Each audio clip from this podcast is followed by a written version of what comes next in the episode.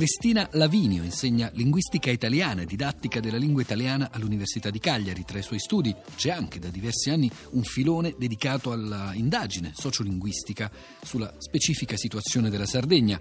Tra i vari saggi possiamo citare almeno Dimmi come parli, indagine sugli usi linguistici giovanili in Sardegna, poi Plurilinguismo nella narrativa in Sardegna, da negato o occultato a esibito ed esasperato, e ancora Per lo studio del parlato nel cinema sardo, e poi Plurilinguismo in Sardegna tra dibattiti, politiche, ricerche e scelte d'uso.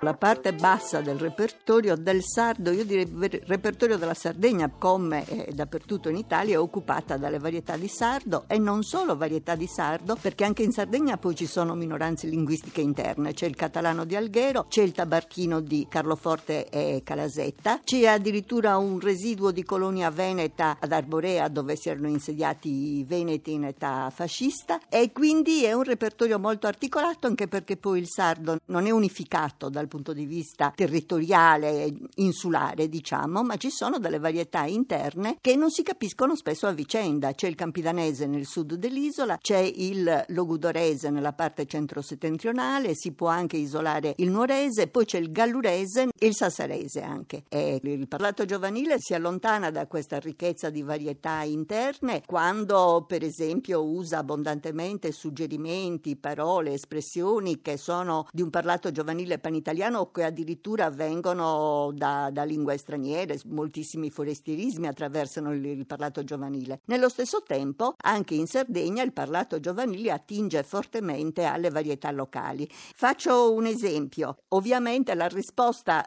chi fa la spia, la risposta più ovvia è spione. Però chi nel proprio parlato giovanile attinge a espressioni locali dice da una parte cascetta, dall'altra in area cagliaritana si dice bugone oppure scovione, con una chiara ripresa di parole sarde italianizzate. A Nuoro addirittura buscetta, perché buscetta è considerato spione per antonomasia, ma è al di là dell'attingere o meno alle parlate locali, è significativa secondo me questa articolazione e questa suddivisione areale. Tra l'altro cascetta corrisponde a un recipiente di bocca molto larga che può essere o una casseruola o una cassetta, oppure un mixing tra sardo e italiano. Quando un ragazzo nuorese mi dice, per dire che una cosa è molto bella, che un veicolo è molto bello, dice bette figo, sta mescolando con quel bette che introduce tante interiezioni nuoresi, sta mescolando nuorese, parlata locale, e parlato giovanile panitaliano,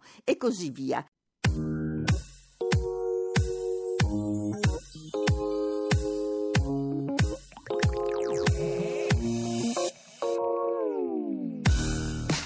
Per dire che una casa è molto bella oppure molto grande, spaziosa, diciamo piccolina la casa.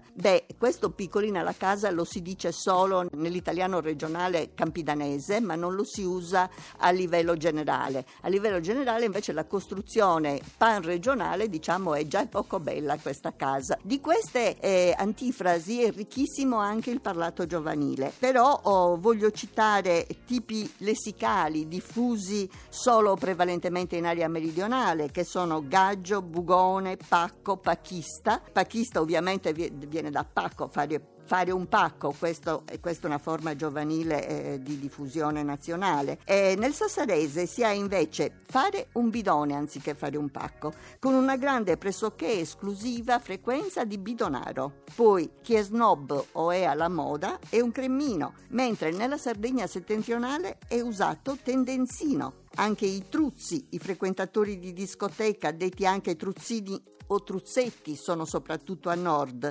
In area campidanese poi papà è usato più spesso di babbo, anche nel parlato giovanile, e per dire che uno è stato bocciato a scuola si dice che è stato craccato, mentre nel sassarese i ragazzi dicono di essere stati crepati. Bisticciare e venire alle mani si dice rissare, mentre a Sassari questa voce manca quasi e si dice affarrarsi, che viene dal sassarese affarrarsi.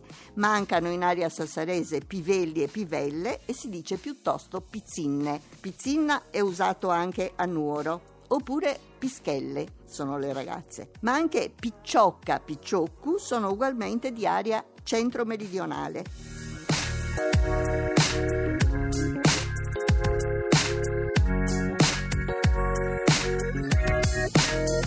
Questa articolazione linguistica della Sardegna è anche riflessa nella scrittura letteraria di quei numerosi scrittori sardi, che forse dire sardi può suonare riduttivo, dal momento che molti di essi sono ormai scrittori ben noti a livello nazionale, scrittori che hanno fatto parlare già negli anni, nei primi anni '80, e forse uno di questi primi scrittori è stato Giulio Angioni, che ha introdotto l'italiano regionale scrivendo un intero romanzo senza usare mai un passato remoto. Tempo narrativo per eccellenza è stato escluso dalla scrittura letteraria di Angioni, proprio per aderire in maniera più fortemente mimetica alla regionalità anche linguistica del mondo rappresentato. Cito Angioni anche perché è scomparso di recente ed è stato uno degli scrittori più innovatori dal punto di vista linguistico in questo senso. Dopo di lui e con lui e insieme a lui